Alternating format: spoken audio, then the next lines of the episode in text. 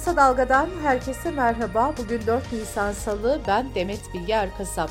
Gündemin öne çıkan gelişmelerinden derleyerek hazırladığımız Kısa Dalga bültene başlıyoruz. 14 Mayıs'ta yapılacak Cumhurbaşkanı seçimi ve 28. dönem milletvekili genel seçimine ilişkin takvim işlerken üniversite öğrencilerinin nasıl oy kullanacağı sorusu da gündemde. Maraş depremlerinden sonra YÖK 9 Şubat'ta üniversitelerde bahar döneminin ertelendiğini duyurmuştu.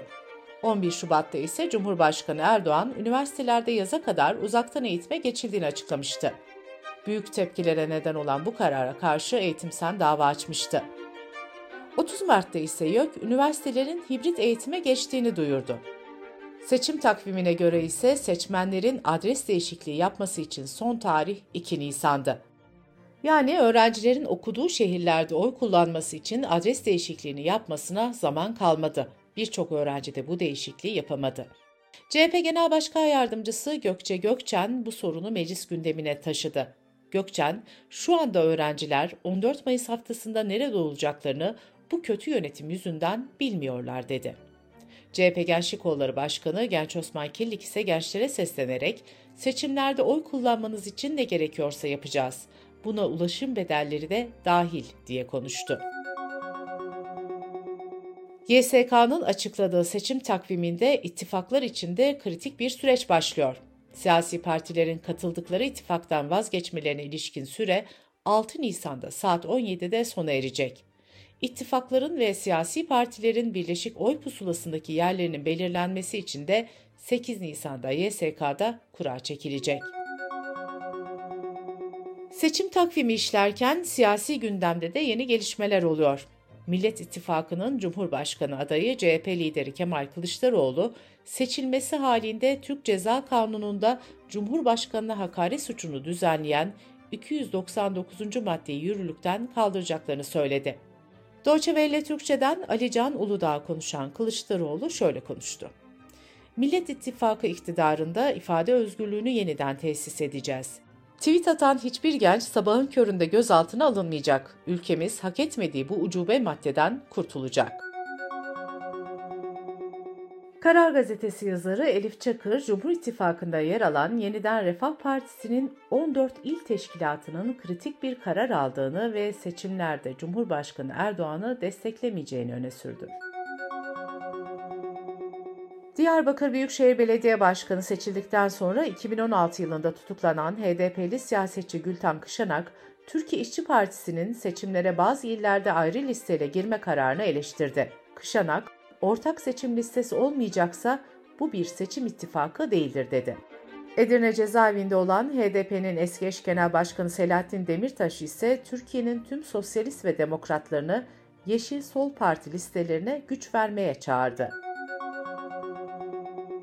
Sol Parti'nin milletvekili adayı Sinan Aktürk ve Ahmet Aksoy, Cumhurbaşkanı'na hakaret oluşturabilecek içerikli bildiri dağıttıkları gerekçesiyle Bolu'da gözaltına alındı. Eski başbakanlardan Mesut Yılmaz'ın oğlu Emir Hasan Yılmaz, İyi Parti Genel Başkanı Meral Akşener tarafından yapılmış olan milletvekili adaylığı teklifini işlerinin yoğunluğu nedeniyle kabul edemeyeceğini açıkladı. Maraş depremlerinin üzerinden iki ay geçerken barınma sorunu devam ediyor. CHP İzmir Milletvekili Özcan Purçu, turizm sezonu nedeniyle depremzedelerin otellerden çıkartıldığını, gittikleri illerde ise yüksek kira fiyatlarıyla karşı karşıya kaldıklarını söyledi. CHP'li vekil Çevre Şehircilik ve İklim Değişikliği Bakanı Murat Kurma bu konuyla ilgili tedbir alıp almadıklarını sordu. Meteoroloji Genel Müdürlüğü bugünden itibaren deprem bölgesinde toz taşınımı ve kuvvetli rüzgar beklendiğini bildirdi. Soba ve doğal gaz kaynaklı baca zehirlenmesiyle ulaşımda aksamalar yaşanacağı konusunda uyarı yayınlandı. Milli Savunma Bakanı Hulusi Akar, sosyal medyada hudut güvenliğinin ihlal edildiğine dair gerçeği yansıtmayan görüntü ve fotoğraflar paylaşıldığını belirtti. Akar, başka ülkelerde ve değişik zamanlarda çekilen fotoğraf ve videoların sosyal medyada Türkiye diye paylaşıldığını ifade etti. Depremden sonra Suriyelilerin bir kısmının gönüllü ve güvenli olarak evlerine döndüğünü belirten Bakan Akar, bunun dışında hudutlarımızda herhangi bir geçiş olmamıştır.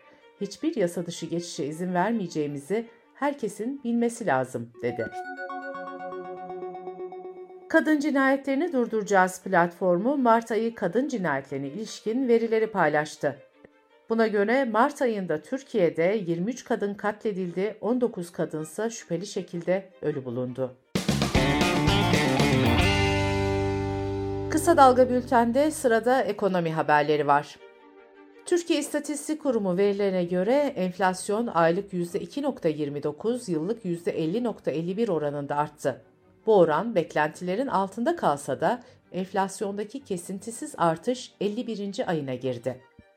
Bir önceki yılın aynı ayına göre en az artış gösteren ana grup %17 ile giyim ve ayakkabı oldu. Buna karşılık bir önceki yılın aynı ayına göre artışın en yüksek olduğu ana grup ise %70 ile lokantalar ve oteller oldu.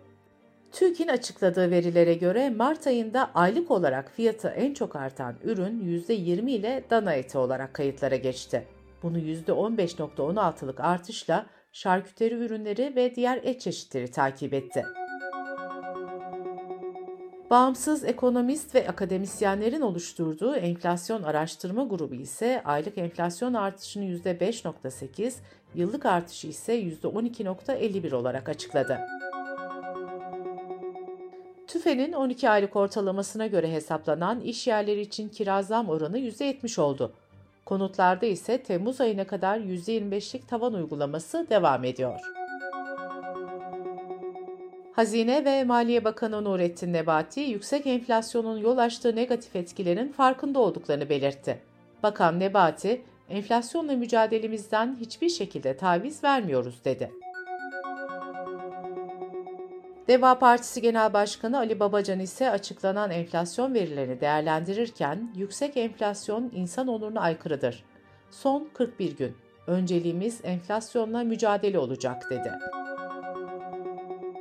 İstanbul Planlama Ajansı'nın yaptığı İstanbul'da yaşam maliyeti araştırmasına göre kentte yaşamanın maliyeti geçen senenin aynı ayına göre %86.14 oranında arttı. İstanbul'da yaşamanın ortalama maliyeti 31.788 lira olarak hesaplandı. İstanbul Ticaret Odası'nın verilene göre ise İstanbul'da Mart ayında en çok soğanın fiyatı artarken en fazla düşüş maç giriş bileti ücretinde gerçekleşti. Kiracı ev sahibi davalarına yeni bir düzenleme geldi. Eylül ayından itibaren mal sahibi veya kiracı ara bulucuya başvurmadan dava açamayacak. Kanun teklifi Türkiye Büyük Millet Meclisi'nde kabul edildi. Buna göre arabuluculuk süreci olumsuz sonuçlanırsa bu durumu gösteren bir tutanak düzenlenecek ve daha sonra mahkemeye gidilecek. Dış politika ve dünyadan gelişmelerle bültenimize devam ediyoruz. Rusya Devlet Başkanı Putin geçtiğimiz haftalarda yaptığı bir açıklamada Belarus'a taktik nükleer silahlar konuşlandırılacağını söylemişti. Rusya'nın bu adımı Avrupa ve Amerika tarafından tepkiyle karşılanırken Putin ise bu hamleyi ABD bunu Avrupa'da yıllardır yapıyor diye savunmuştu. Nükleer silahların Belarus'un batısına konuşlandırılacağı açıklandı. Belarus'un batısında ise NATO üyesi Polonya bulunuyor. Ukrayna Savaşı'nın başlamasından bu yana Rusya tarafından nükleer silahlarla ilgili en belirgin işaret olan bu adımın Batı ile ipleri daha da germesi bekleniyor. Ukrayna, Kırım Yarımadası'nın Rusya'dan geri alınması durumunda uygulanmak üzere 12 maddelik bir plan hazırladı. Plan, Yarımada ile Rusya arasında otoyol ve demiryolu bağlantısı sağlayan Kırım Köprüsü'nün yıkılmasını içeriyor. Plan kapsamında ayrıca 2014 yılında Kırım'ın ilhak edilmesinden bu yana bölgede Rus yetkililere hizmet edenlerin tasfiye edilmesi de öngörülüyor. NATO Genel Sekreteri Stoltenberg, Finlandiya'nın bugün 31. üye ülke olarak ittifaka katılacağını ve bayrağının NATO karargahına çekileceğini bildirdi. Stoltenberg, Türkiye'nin üyeliği onaylayan son ülke olduğunu belirtti. Rusya'nın St. Petersburg kentinde bir kafede patlama meydana geldi. Rusya İçişleri Bakanlığı'ndan yapılan açıklamaya göre patlamada bir kişi hayatını kaybetti, en az 16 kişi yaralandı. Saldırıda hayatını kaybeden kişinin Putin taraftarı blog yazarı Maxim Fomin olduğu açıklandı. Kremlin saldırıdan Ukrayna'yı sorumlu tuttu. Finlandiya'da yapılan genel seçimleri muhafazakar Ulusal Koalisyon Partisi %20 oy alarak ilk sırada tamamladı. Başbakan San Marin'in Sosyal Demokrat Partisi ise %19.9 oy alırken hiçbir parti mecliste çoğunluğu sağlayamadı. Finlandiya'daki mevzuata göre seçimleri lider tamamlayan parti hükümeti kurmak için ilk fırsata sahip oluyor. Ülkeyi yönetmek için de 200 sandalyeli parlamentoda yüzden fazla vekille koalisyon oluşturulması gerekiyor. Fransa'nın başkenti Paris'te elektrikli skuterların kiralanmasına izin verilip verilmeyeceği ile ilgili referandumdan %90 oranında hayır oyu çıktı. Paris bu sonuçla birlikte elektrikli skuterların kiralanmasını yasaklayan dünyadaki ilk şehir oldu. İtalya'da sağ koalisyon iktidarının büyük ortağı aşırı sağcı İtalya'nın Kardeşleri Partisi, kamu yönetiminde yabancı kelime kullanımını cezalandırmayı öngören bir kanun teklifi sundu. Portekiz'de yüzün üzerinde sivil toplum kuruluşunun çağrısıyla konut sorununa çözüm bulunması talebiyle eylemler düzenlendi. Gösteriyi düzenleyen STK'lardan yapılan açıklamada, yoksulluk seviyesinde 2 milyon kişinin yaşadığı ülkede mevcut durumda 730 bin evin boş olduğu belirtildi. İngiltere'nin en büyük eğitim sendikası Ulusal Eğitim Birliği, hükümetin getirdiği ücret artışı teklifinin üyelerinin %98'i tarafından reddedildiğini açıkladı. Sendika ayrıca öğretmenlerin 27 Nisan ve 2 Mayıs tarihlerinde ücret artış taleplerini dile getirmek için yeniden greve gideceğini duyurdu. Bültenimizi kısa dalgadan bir öneriyle bitiriyoruz. Azmi Karaveli, Muhabbet 2023 programında Oy ve Ötesi Derneği Genel Sekreteri Ahusun'la 14 Mayıs seçimlerini, sandık güvenliğini ve müşahit olmayı konuşuyor. Azmi Karaveli'nin hazırlayıp sunduğu podcast'i kısa dalga.net adresimizden ve podcast platformlarından dinleyebilirsiniz. Gözünüz kulağınız bizde olsun. Kısa Dalga Medya.